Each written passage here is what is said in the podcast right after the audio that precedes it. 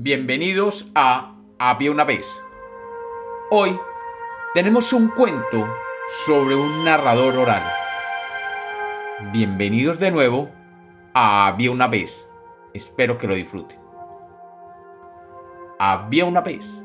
Había una vez un narrador oral que vivía en un mundo lleno de gente. El narrador sentía que el mundo le pertenecía porque podía contarlo. Así, se dedicaba a viajar de región en región contando sus cuentos, sus leyendas y sus mitos. Y a donde llegaba, siempre lo recibían con los oídos atentos. La vida del narrador oral estaba llena de aventuras y siempre despertaba a un nuevo día con nuevas experiencias que contar.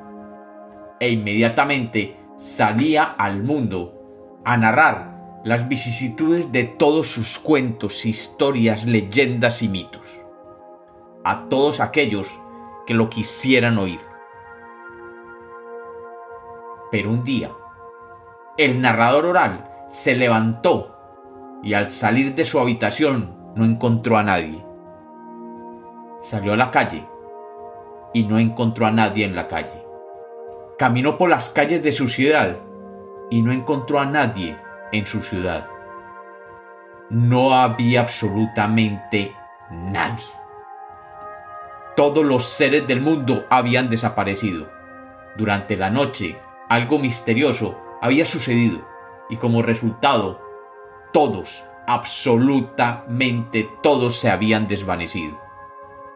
Después de días y días de recorrer el mundo desolado, pasando por calles, pueblos, carreteras, campos y ciudades, confirmó con certeza que él, el narrador oral, era el único ser que existía en todo el planeta.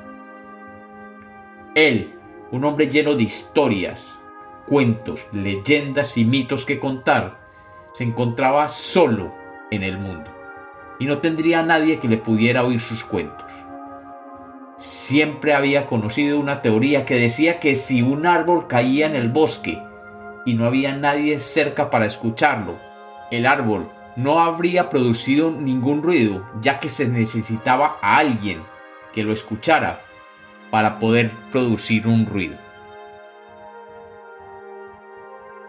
Esta filosofía lo preocupaba mucho. Después de muchos días se encontró solo en un mundo y se preguntaba si sus cuentos existirían ahora que no había nadie que lo pudiera escuchar.